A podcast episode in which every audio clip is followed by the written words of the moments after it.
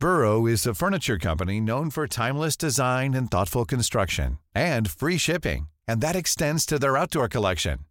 Their outdoor furniture is built to withstand the elements, featuring rust-proof stainless steel hardware, weather-ready teak, and quick-dry foam cushions. For Memorial Day, get 15% off your Burrow purchase at burrow.com slash ACAST and up to 25% off outdoor. That's up to 25% off outdoor furniture at burrow.com slash ACAST. Hi, I'm Daniel, founder of Pretty Litter. Did you know cats tend to hide symptoms of sickness and pain? I learned this the hard way after losing my cat, Gingy. So I created Pretty Litter, a health monitoring litter that helps detect early signs of illness by changing colors, saving you money and potentially your cat's life. Pretty Litter is veterinarian developed, and it's the easiest way to keep tabs on your fur baby's health right at home. Go to prettylitter.com and use code ACAST for 20% off your first order and a free cat toy. Terms and conditions apply. See site for details. Hiring for your small business? If you're not looking for professionals on LinkedIn, you're looking in the wrong place. That's like looking for your car keys in a fish tank. LinkedIn helps you hire professionals you can't find anywhere else, even those who aren't actively searching for a new job but might be open to the perfect role. In a given month, over 70% of LinkedIn users don't even visit other leading job sites. So start looking in the right place. With LinkedIn, you can hire professionals like a professional. Post your free job on linkedin.com slash people today.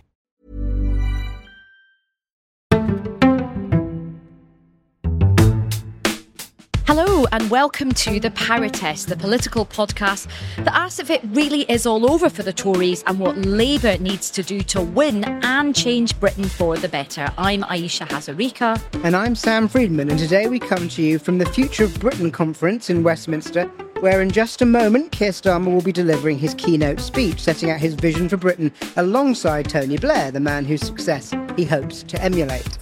But is Keir passing the power test? Well, joining us today, we've got a fantastic lineup. We have Labour's former Home Secretary, Lord David Blunkett, the Times journalist and columnist, Rachel Sylvester, and the journalist, broadcaster, and host of Rock and Roll Politics podcast, Steve Richards.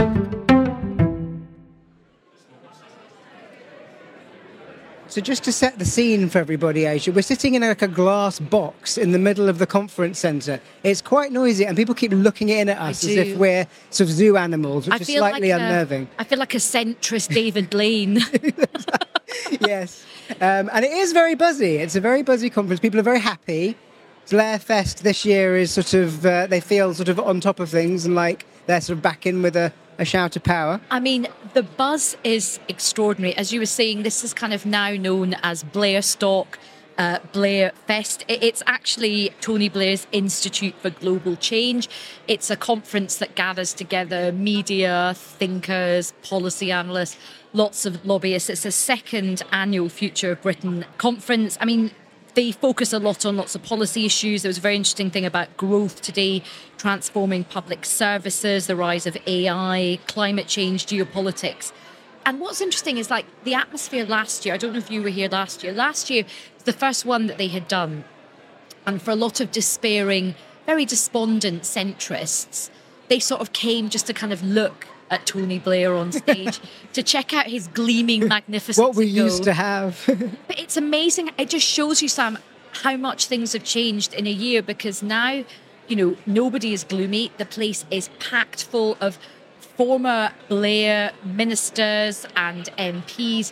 Lots of MPs who are trying to come back into politics. Douglas Alexander is here, Anna Turley, who used to hold the Redcar seat. But the other thing, which I think is fascinating, is there's so many like former Labour advisors who are now working for public affairs companies and they're so excited because their stock is about to go up. Yes, suddenly they're a lot more valuable to prospective clients. Um, but there's also the fact that Starmer is speaking here today. I mean, that, that sort of is very symbolic of, uh, of quite a journey that he has been on, obviously, from 2020 when he was presenting himself as a figure that Corbynites could be comfortable with. Not quite as far left, maybe, as Corbyn, but certainly sort of preaching a lot of the same policy ideas to where we are today, which is sort of presenting if not a Blairite, certainly a much more fiscally conservative, centrist persona to voters. Um, and the fact is here today is kind of indicative of that, of that shift. Absolutely. And, and the timing, as you say, it is fascinating. It shows the kind of, in X Factor terms, the journey Yeah. that Starmer ha- has been on.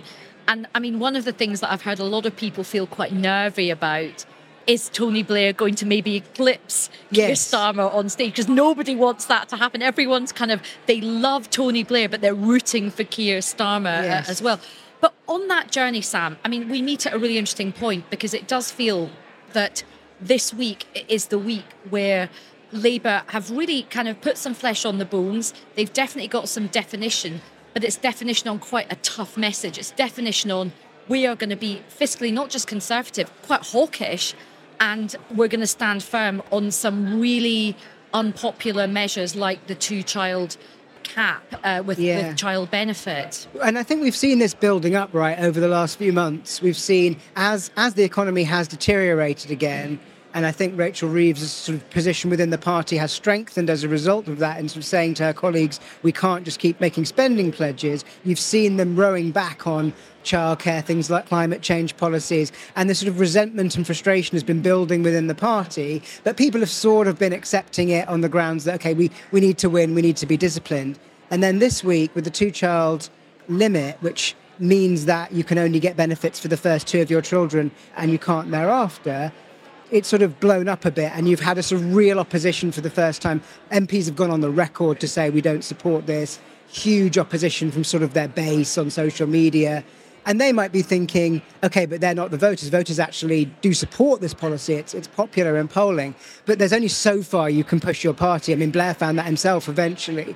And, and you sort of wonder if this week was a sort of point where they reached the level of resistance where they're going to find it much more difficult to go any further. And feel like they wish that he maybe couched his language slightly in a different way because he was, you know, when Laura Kuenssberg said, are you, are you going to be doing this? He was very much no. And people wanted him to sort of look like he was struggling with it a bit more. Yes, and, and, and a couple of shadow cabinet ministers subsequently have looked like they're struggling with it a bit more and have sort of said things like, you know, we have to be careful with spending now, sort of not ruling it out. He seemed to be ruling it out quite sort of comprehensively in that interview, which I think is what upset people. If it just said something like, finances are tough at the moment, we can't make promises, I'm not going to write my first budget, but I'm on the record as saying, you know, I dislike this policy, I think the, the reaction would have been quite different, but it seemed almost that he wanted to, almost wanted to have the fight with his own party.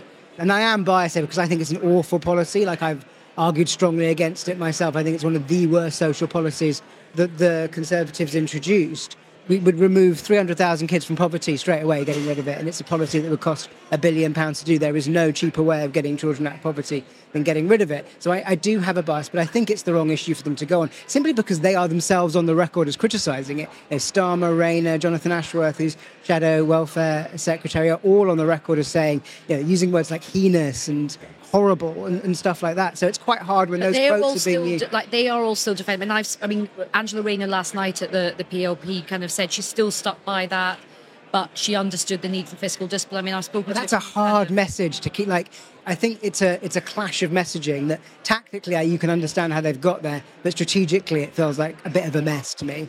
It's also worth just highlighting that the Tony Blair Foundation is very focused on trying to find some policy solutions, and that's what we've been trying to do through the course of, of our podcast. And interesting, at the beginning, they set out sort of four areas for growth, which just caught my eye. I'll, I'll run you uh, our listeners through them. One was planning, which we would very much uh, yeah, we had our agree with. episode on. Yeah. Um, another was a really interesting idea to, to use pensions to stimulate growth, to invest in, in infrastructure, to stop our kind of reliance on, on foreign money, owning a lot of um, in infrastructure and investing in startups, which I thought was a, was an interesting idea. Next two are ones that we have focused on a lot: labour shortages. They were um, basically saying that they should really loosen the migration regime for EU workers in areas like construction and hospitality and health and, and social care. And finally, on Europe, they were basically saying, we've got to fix this relationship and basically get alignment. We've got it. we've got to. Yes, which takes us back to our sort of second episode that we had on Brexit and sort of how exactly do you do that without actually just rejoining the single market, which you suspect most of the people in this building would quite like to do tomorrow if they could, but can't quite say that just yet. I mean, I think the pensions one is interesting. Uh, we haven't done an episode on that. I'm not sure our producers would accept a whole episode on pensions reform.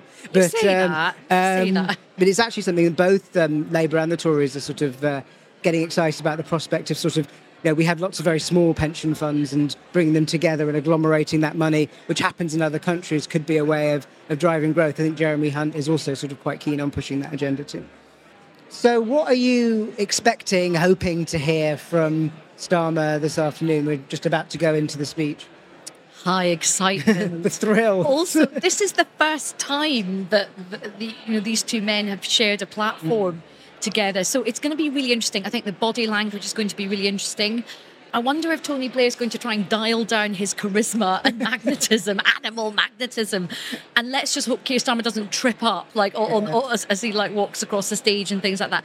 Look, I think what's going to be interesting is to see how much Keir Starmer sort of bends the knee to the master, mm. or how much he tries to kind of assert himself and say, "Look, Tone, you've done a great job but I'm my own man. Yes, and, and the extent to which Blair gives him the space to do that versus, you know, okay, new kid on the block, I'm still the one who's, uh, who's who won three elections.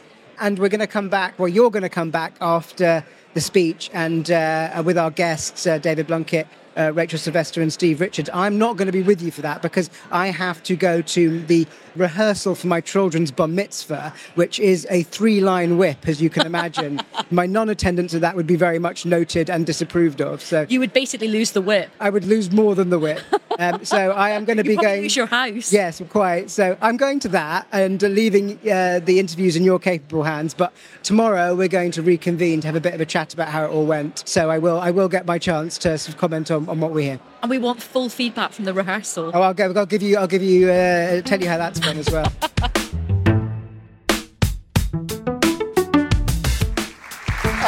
Thank you, John. It's such a pleasure to be here today, and I'm really grateful for the invitation. In his speech, Keir Starmer focused heavily on the pursuit of economic growth. We need three things growth, growth, growth. He talked about having a mission driven government.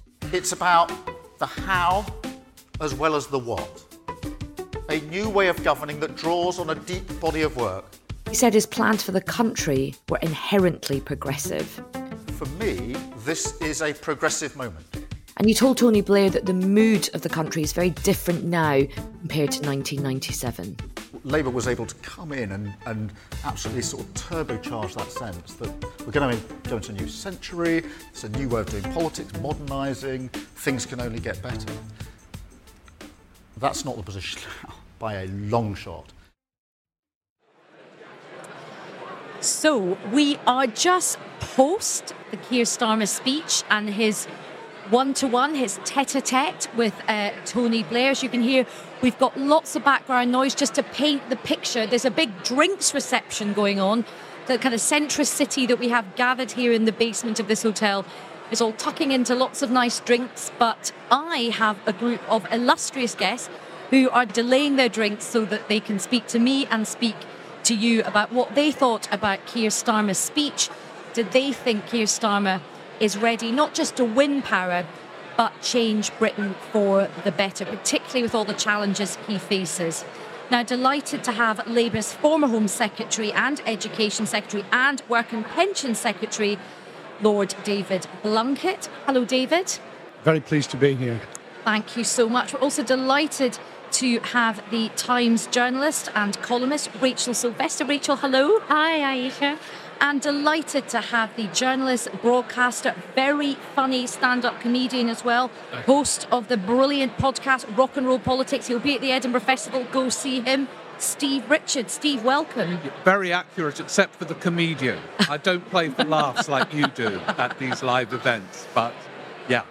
Rachel, I'm going to start with you. What, what did you make of Keir Starmer's speech today and his his the first time he and Tony Blair have done something together. Yeah, it was really fascinating to watch the interaction between them. So there was definitely the anointing of the heir by Blair. You know, he said, uh, "What you've done since 2019 is incredible." Uh, Starmer talked about how he'd had to do Kinnock, Smith, and Blair in one term. Uh, and you could tell that Blair was genuinely impressed by that uh, and willing him on, willing him to succeed.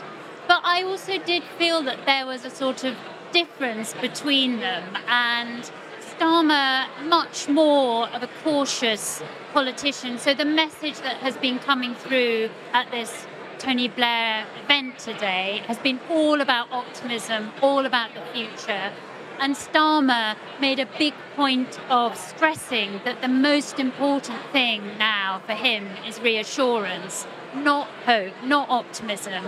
And he made the contrast with 1997. He said the backdrop, the economic backdrop, the mood of the country was very, very different to 1997. So that sort of Blairite anthem, things can only get better, is no longer appropriate, Starmer said. But I wonder whether Blair actually would agree with that. So Starmer had as his mantra, slightly echoing Blair, growth, growth, growth. But of course, Blair's mantra was education, education, education, something much more proactive. It was more of a Gordon Brown message in a way from Keir Starmer. Talk of caution on the economy. Or he didn't quite use the word prudence, but it was more Brownite as a message, I thought, than Blairite interesting. He also, um, in his speech, had a, said he had a slight disagreement uh, with with Tony Blair. He said he doesn't believe this is beyond politics. He said that you know progressives are the people who have the, the answer um, on this. And well, that's such an interesting, their backgrounds is so interesting. So Tony Blair's father was a conservative, and I think one of the secrets of his success was that he really not just understood but respected Tory voters. Keir Starmer comes from a very Labour family, uh, and he was making that, drawing that difference between himself and Blair. David Blunkett, uh, your initial sort of post-match uh, analysis of what we've just seen. Well, firstly, I like the interaction. I think that if uh, Tony and Keir could go around the country and get themselves on podcasts like this, um, we'd actually be tracking it. We'd get the message across. Because Keir was much more relaxed than he is in very formal speech mode, and I understand that. Uh, I thought the speech was thoughtful. It repeated quite a lot of what we already know. But to just pick up Rachel's point, I, I think there's an interesting juxtaposition here. Tony Blair understands that the Labour Party has to be seen as the nation's answer. So, we, we of course, we must be Labour, uh, and we must actually uh, play to and, and infuse progressive politics. But we've actually got to make people feel as if our mission and what he's laying out, his five missions and the, the links that he made to them, that's got to be something that the nation relate to. The problem with growth, which we all know we need, is that it means nothing to most people I talk to. We've somehow got to adapt the language, as Margaret Thatcher, God help us, did all those years ago, and bring alive the same things that he's talking about, but in a language that people can relate to. I very much agree with that, David. I mean, look, growth is quite kind of abstract. GDP is, is abstract. All these things are quite abstract to, let's say, the woman in Redcar. Well, I've just been talking to the woman in Redcar, namely Anna Turley, who's been adopted uh, once again, thank goodness, as our as our Labour candidate there. What strikes me, and it's a difficult balance, this, is how you do give people some hope that things are going to change. I, I, never liked the song "Things Can Only Get Better." Um, a bit late for that now, uh, David. Uh, and it's uh, it's a bit late anyway. Um, but I think that the balance between understanding how cautious we have to be, how difficult the situation is going to be, but actually making it worthwhile voting Labour. So there has to be a narrative that says we can do it. It will take time. We will build. For instance, the the, the rather spurious debate we had about whether we were going to spend 28 billion pounds on uh, on net zero in uh, in the first year was a nonsense because it will take two or three years to build up a spending profile, even if you have a commitment uh, as important as that one. So, g- getting into government is also about explaining to people what government is like. And, and I'm really, I suppose, in this podcast, offering my services because I know perfectly well how long it took us to get some of the really fundamental changes in education and employment off the ground. Mm. Well, I'm sure they would be absolutely wise to, to reach out to you. I'm sure they have done. Steve Richards, what did you make of, as Rachel said, the anointment, the sort of Blair blessing of Starmer that we just saw? Well, I found the event itself rather moving, actually, because all of us in this room are old enough to remember when Blair was the coming person who had to pass various tests as Labour leader, as a youthful Labour leader. from 94 to 97. And there he was now, age 70, the elder statesman in a dialogue with the new coming Labour leader. And, and I found something about the movement of time rather touching, actually.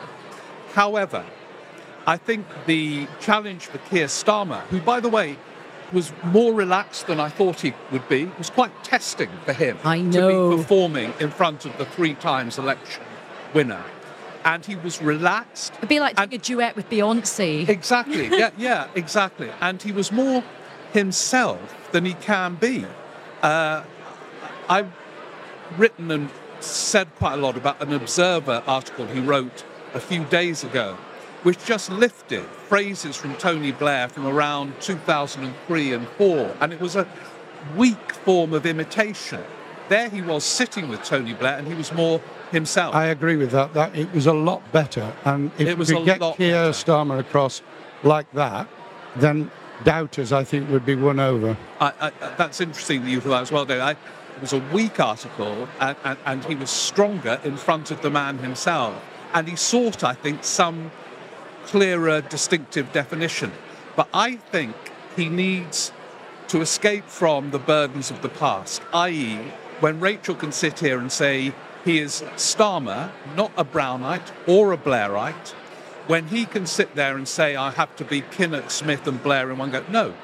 He has to be Keir Starmer facing a unique set of circumstances and challenges.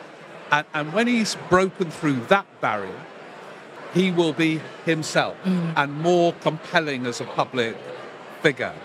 But today, I, th- I, thought, I, th- I thought it was really interesting. I mean, I I think I think you you really helped me something there, and I think one of the things that I've observed of him, watching him as a student of him, but also you know having met him and I know him a, a bit, I think one of his great strengths actually, and this is sort of counterintuitive for a leader, is I think he hasn't got a huge ego. And so he's at the stage now where he doesn't have to assert himself as like, I'm the big man in, in town. Like I noticed a few times at the beginning, the audience were a bit nervous about him being on with Blair. You could sense, and Blair got a lot of big laughs at, the beginning. But but Starmer looked calm about that. He didn't look agitated. He didn't suddenly start competing in a kind of like alpha way against sort of Tony Blair. And I think that's quite true of his kind of characteristic. And I think if he does win, then he will have defined a, a new era. He will be this new era in, in politics. And here's a thought. I think he, he clearly exudes confidence. He doesn't panic. Um, and that's a very good thing. But I think he's got to use that confidence to believe that he actually has changed the Labour Party sufficiently to believe that Labour is on track, i.e., the party as a whole, and not just those immediately around him. And I say that because I've applauded the incredible moves he's taken, very difficult as he described, the moves he's taken to, to shake up and to change the Labour Party to a party of government, not of permanent opposition. But having done that, you've got to know when it's time to allow those who are committed, those you can hear in the background this evening, to be part of the solution. And uh, I think that's a delicate balance. In, in other words, if I'm putting it as clearly as I usually do, don't, don't overdo the top down. Now, Rachel, you know, we, we meet in a, in a very interesting moment for Keir Starmer, and he very much alluded to it in his conversation with Tony Blair, almost slightly mocking the people who have been attacking him for this row about the decision on child benefit keeping the cap or on the two child policy. Very defiant, I thought, but I feel like this is one of the first weeks he's really been tested on those difficult decisions. Big backlash from within the, the Labour movement and beyond. How do you think he's navigated this? What, what do you think the fallout of this is going to be for him? Is this fight good for him to have, or do you think there's going to be repercussions? I think the problem is that he's defining himself entirely through a prism of sort of fiscal responsibility and economic competence. Whoever wins the next election isn't going to be able to stick to these spending limits that the Tories have, you know, basically artificially announced to get them through the election and to create this bear trap for Labour. Um, so he'll have to sort of revisit a lot of these things after the election. And I do think, I wonder, I don't know what David and Steve think, but I think it's possible that he could be a better prime minister than he is a campaigner. I think he's so anxious and nervous in the run up to an election. It was Blair who had that phrase, or, or uh, Roy Jenkins Oh, who yeah. had the phrase about the Ming vase across the slippery floor about Tony Blair. And Keir Starmer is like that in, you know, i- i- He's like on the slippery space, floor, but on, on ice ro- on skates. So, exactly.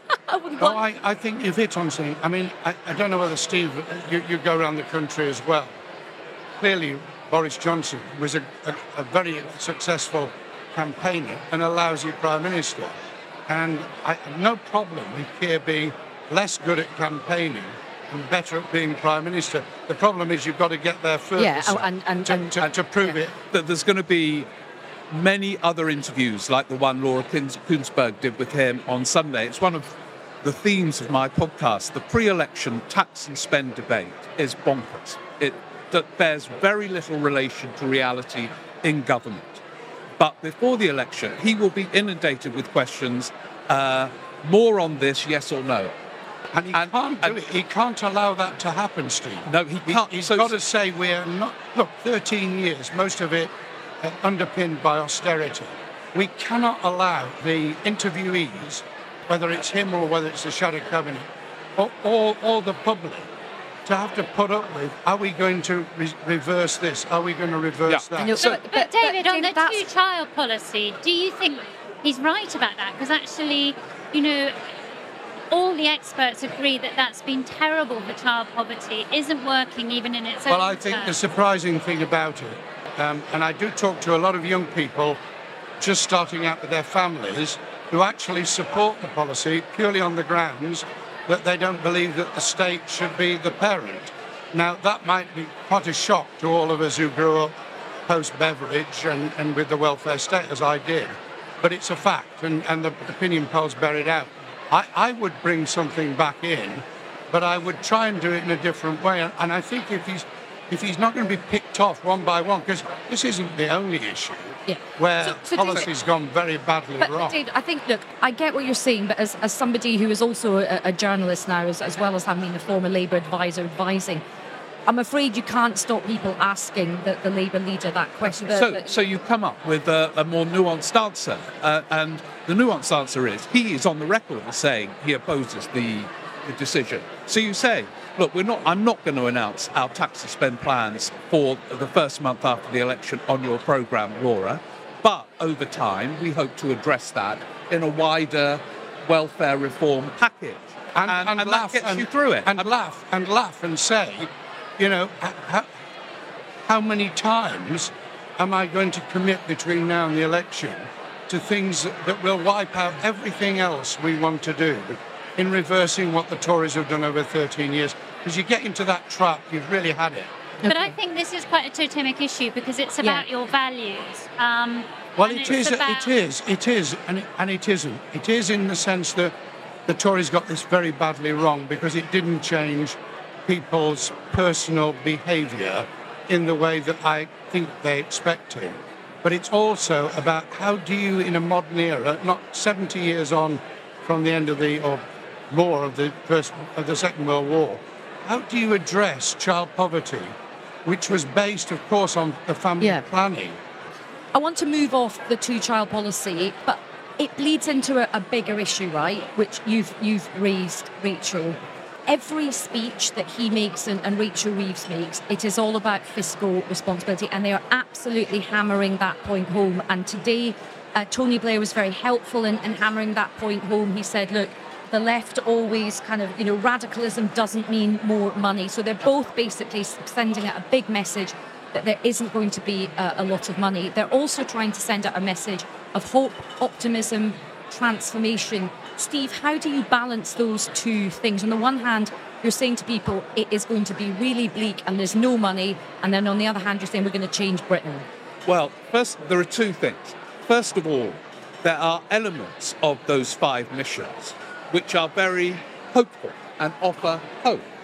The green energy package is a very hopeful objective, but he has got to portray it in those terms.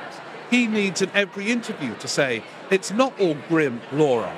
It's not just we can't do this. think about what I am proposing to change Britain. It's really exciting.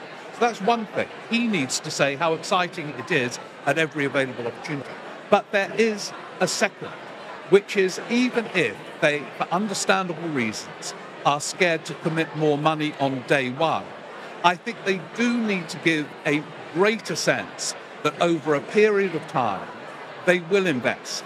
It's so obvious that this country needs investment, To- not just the ubiquitous term reform. Yeah. And reform anyway is expensive. Costs you money. can't just throw out this word reform and think it's a magic wand that changes everything.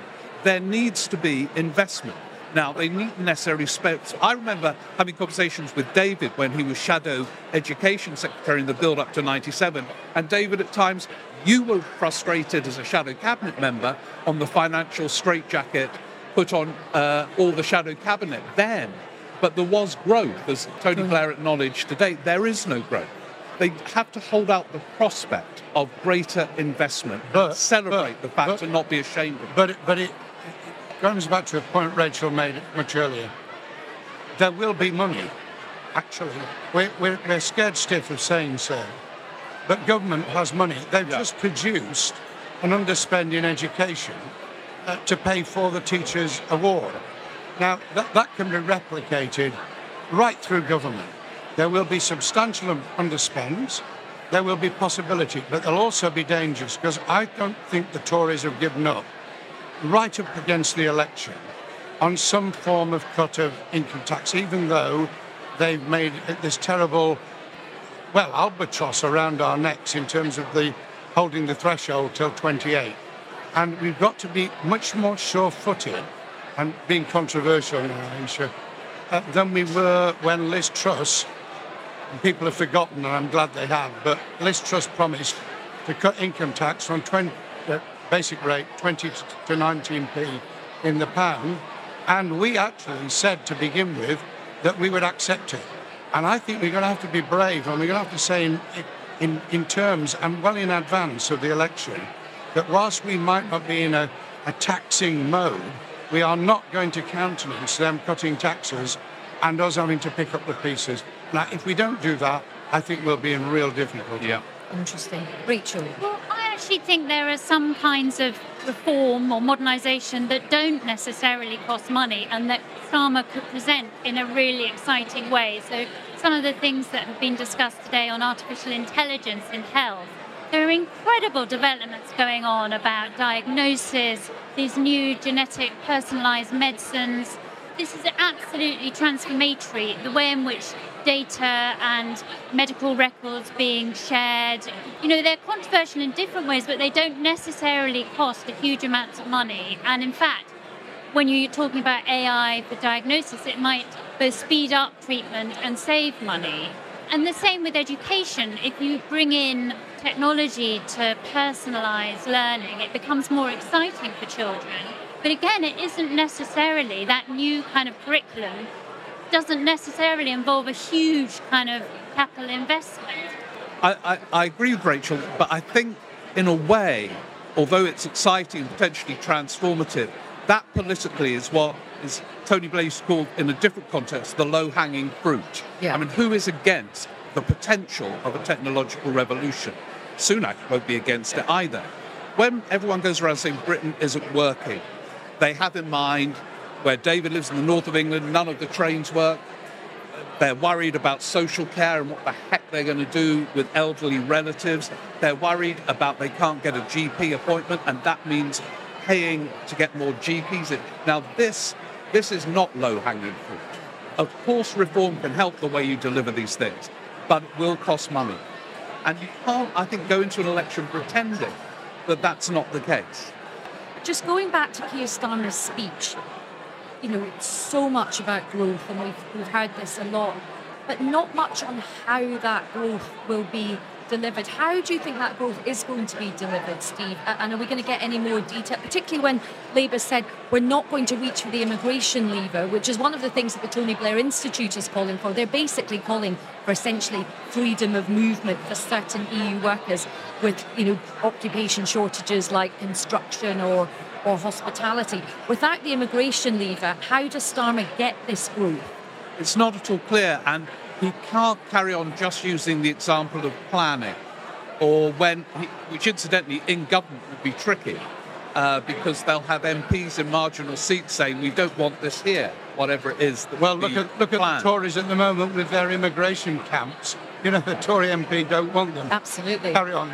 Yeah, sorry. So, but he, he, he will need clearer answers because it is so fundamental. If they're not going to increase public spending for other means, they're going to need economic growth. And the how question is going to be interrogated again and again. And it's got to be beyond when he was DPP, he cut out paper and that saved money. And that, it, it's got to be bigger. Um, and and you, you give a good example. One of the causes of the lack of growth, bizarrely, is a labour shortage. We normally have unemployment as a problem. There's an acute labour shortage in this country as a fundamental problem. I thought it was good that he uh, chose, you mentioned at the beginning, Ayesha, chose to do something which distanced himself from Tony Blair. Because I know one of the things that frustrates shadow cabinet members sometimes is Tony Blair does a lot with Tories. As we were saying earlier, Rachel's dad was a Tory. So he does a lot of these things with William Hague, for example. Now, that's fine for him, and William Hague is a maturing figure and interesting.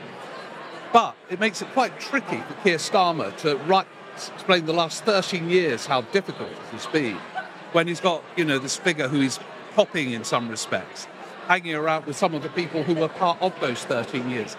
And I'm pleased he didn't just pay homage and, as I say, lift phrases from about 2003, Tony Blair, and, and said, this is a, a, what did he call it, a progressive moment or a Labour moment. That's important for him. Because if it's just a moment which everyone can come across from former Yeah. Tory leaders, it, it, it ceases He's to got be. to- a, he's got to own He's this got to own The this. corollary of that, thought that was important. The corollary of that is we've got to get across as well that we're going to join with progressive forces across the world and, and get across it that we're not small islanders, that we understand the, the major challenge of being able to deliver locally whilst dealing with globalization. And would you would you agree with the sort of Tony Blair idea of, of loosening the, the immigration regime, which Keir Starmer doesn't really want to do? Well, I, I, I think that the Tories have had to. They said they weren't, but they've had to loosen it.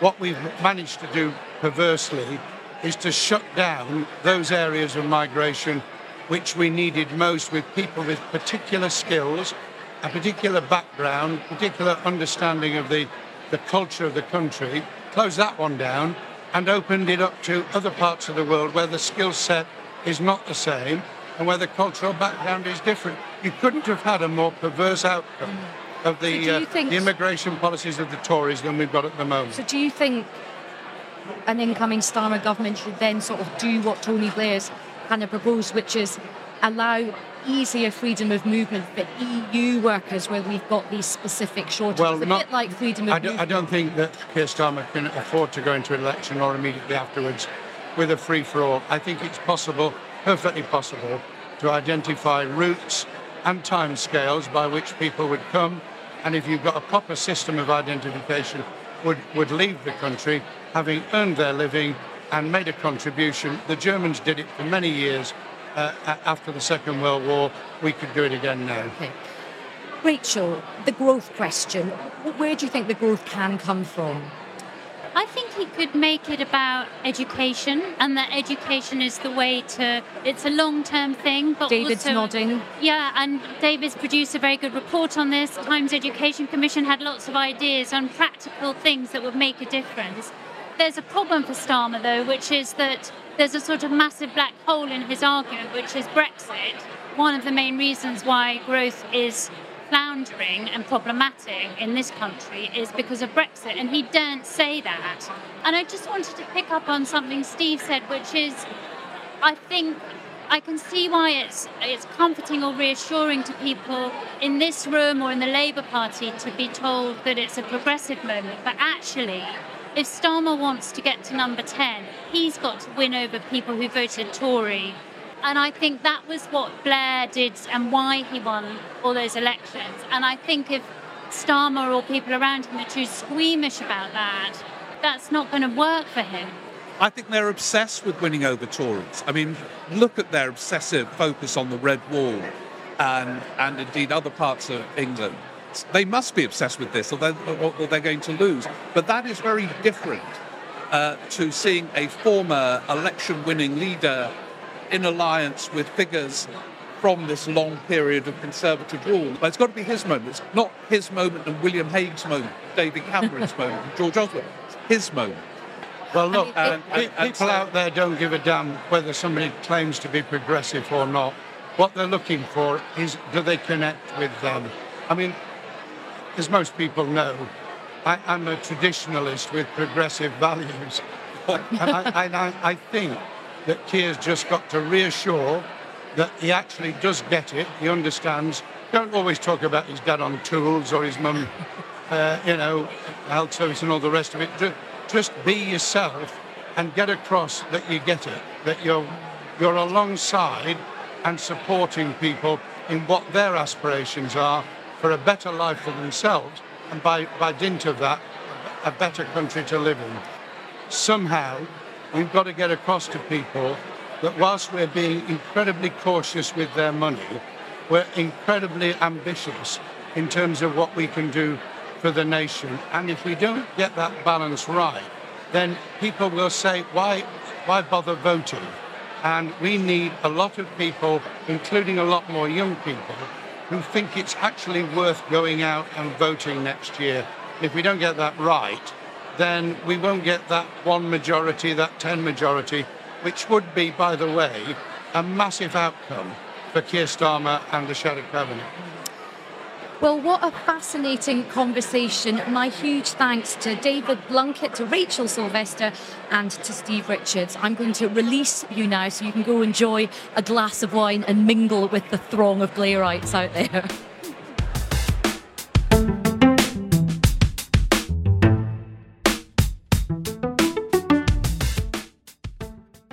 So we are the day after Blairstock. Welcome back, Sam. The first question, the burning question our listeners will want to know is how did the bar mitzvah rehearsal go? Uh, it went well. Everything was fine. Uh, they, they, did they did a good job. My twins did a good job. So hopefully Saturday is the big day. So uh, uh, everything is set up nicely. So fingers crossed. And um, I mean, you and I sort of watched the the speech and the chat. You had to dash off. You've had a chance to to listen to the conversation I had with, with Rachel and Steve and David Blunkett. What are your thoughts on on what you saw and the conversation we had? Uh, I think there was a lot of really interesting stuff to reflect on. I did. I, I really like the points that Steve was making about the sort of sense of of looking backwards all the time, and I think this is a, a bigger problem in politics at the moment. I mean, the Tories have it with Thatcher becoming their sort of lodestar and constantly referring to sort of winter of discontent and the miners' strike, even though these things were you know, 40, 45 years ago now the sort of Blair era is coming a bit like that for, for Labour, sort of this sort of mythological golden age. And there's a sort of danger of getting trapped in the 1990s. And I, and I that, that comment around, you know, I've got to do, uh, you know, Kinnock, Smith, and Blair in one term. Well, no, you don't, because we're not in the 90s anymore. The situation is different. The world is different. So I, I do feel Starmer and the sort of wider political sort of media world have this sort of tendency to sort of constantly be pulled back to the past rather than looking forward to what our new challenges are, despite the theme of the conference being to the future of Britain. I suppose in our defence, because you having been a former Tory, you're, you're now more to the left than, everybody yes. now, but having been a former Tory who worked for the Conservative Party and worked for Michael Gove, you guys are so used to winning elections. They're 10 a penny for you. They're not that big a deal. but for us in the Labour movement, you know, 1997 is forever etched in our mind as this kind of, you know, incredible moment in, in history, sort of point of magic. And I suppose that will be the case realistically until someone wins again. So perhaps what will happen. And Steve, I think you're right. Steve did touch on this. You know, if if if Starmer can win in 2024, he he gets to sort of write this new chapter in Labour history, and he gets to be his own person. And I think reflecting overnight, the optic and the symbolism was so strong that Starmer had had made a choice. He'd picked a side, and he was picking the side of Blair, this three-time election winner. I just hope that he still gives himself the space to be his own person if he does win. and it's not Yes. all he, he just won because of Tony Blair. He won because he, you know, well, this is this Tony is Blair. my worry. I mean, you know, you know, my view is that Labour will, will win anyway because the Tories are in such a mess, and I know this is not sort of so widely shared within the Labour ranks. But but there, there's sort of danger that they end up doing this sort of performance to try and be as much like what they, they sort of imagine that the Blair era was like, and they win, and they think it was because of that, uh, and then they sort of sort of take that into the way that they govern.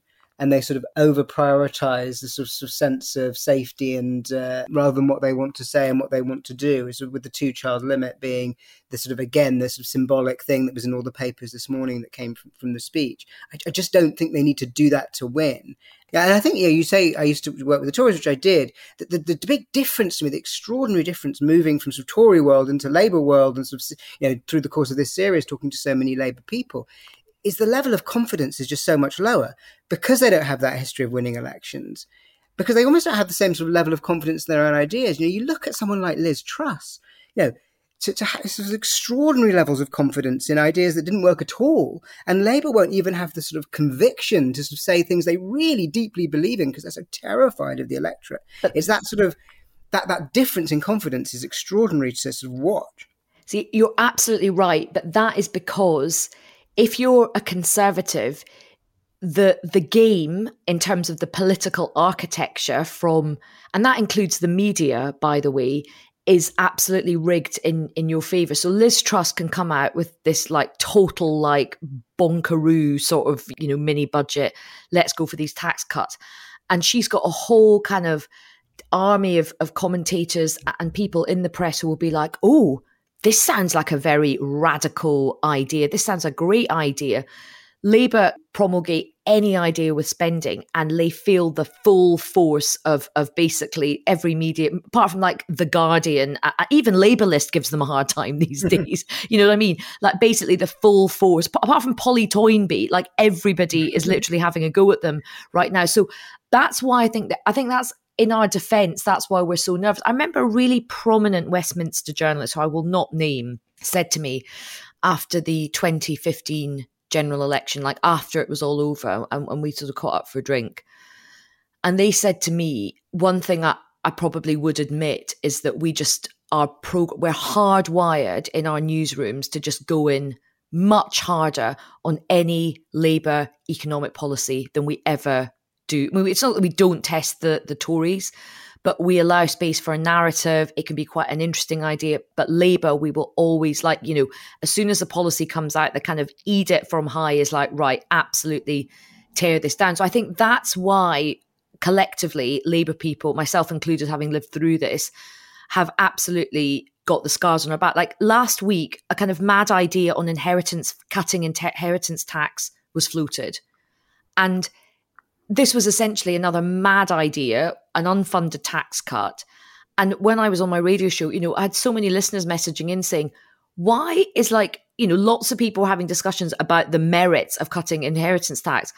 And lots of my listeners were messaging going, why is nobody messaging going, what the actual, you know, this is another massive unfunded. If this was the Labour Party promulgating anywhere near this, they'd get absolutely rinsed. Whereas people are like, oh, what an interesting idea from the Tories. Let's see how this plays out politically. I mean, you're you're completely right. You saw it with the with the money that was found to um, to do the pay deals last week. That was unfunded. There's, there's it's no no no taxes were increased, no no spending cuts. Uh, at least no spending cuts that were made public were announced. So yeah, you're absolutely right. The, Tory, the Tories will get away with stuff that, that Labour don't. But there's a bit chicken and egg, isn't it? Because because Labour always back off, and you have a situation at the moment where they're kind of reinforcing the narrative that the right wing press want to create, which is that previous Labour governments and previous Labour oppositions have been too too happy to spend money. That, that finances are in a position where we can't even spend a billion pounds on on doing something that would significantly reduce child poverty. That's all sort of feeding into the narrative. So you're kind of making it worse all the time by not being prepared, by being sort of scared of challenging it. But of course, I understand why they're scared of challenging it. But but you, it's sort of there's no way out of the trap unless you find some issues on which you're going to say, actually, wait a minute, we've got a really strong case on this one. I suppose wrapping up because this is our final episode of, of this series you know applying the exam question to, to us do you think Keir is now passing the, the, the power test Well, I think if I was going to sort of wrap up my view on the whole series, it's that Labour are, are doing enough to win, doing more than enough to win the election, and, and, and I think that they will. I am much more worried about how they're going to govern. And I think they are creating a lot of traps for themselves because they're so nervous about the election. They're creating a lot of traps for themselves for the year after they win. And I think in our in our second series, which we're going to do in the autumn, we're going to come back more to this idea of what does actually governing look like? What does it mean to put a spending review together? What does it mean to put a King's speech together? What, what bills do you want to have in there? If you think opposition's hard, governing is really hard. And, and I just worry that they're not thinking beyond whatever the election date is at the moment. What about you? So I think in the course of this series, I feel like Labour has absolutely answered that question. They are ready to win power because the Tories and the SNP are kind of gifting it to them. It's not entirely in the bag, but you know that has changed.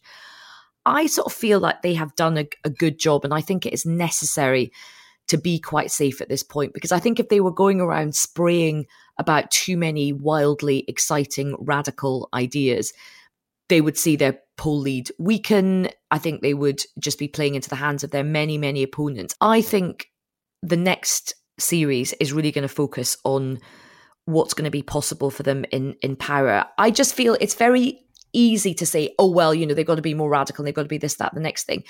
It was incredible just to remember that, you know, just over three years ago, the party had absolutely tanked at the 2019 general election campaign. I remember doing an event with Tony Blair, like like the two days after the general election, and Tony Blair just saying this party is like finished for the foreseeable, like absolutely finished. So, in his own words, to have taken the party from the point of extinction to the point of government is an incredible feat, but there's still a long way to go.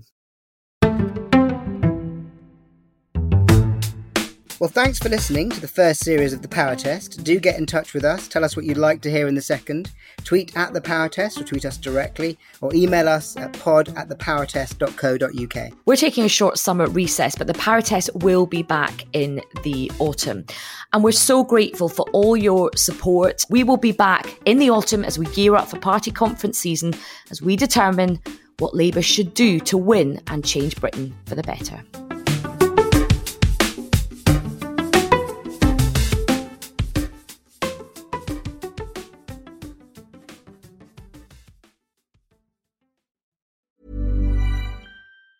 Hey, it's Danny Pellegrino from Everything Iconic.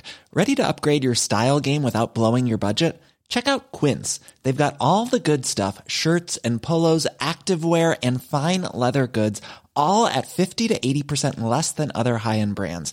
And the best part? They're all about safe, ethical, and responsible manufacturing. Get that luxury vibe without the luxury price tag. Hit up quince.com slash upgrade for free shipping and 365 day returns on your next order. That's quince.com slash upgrade.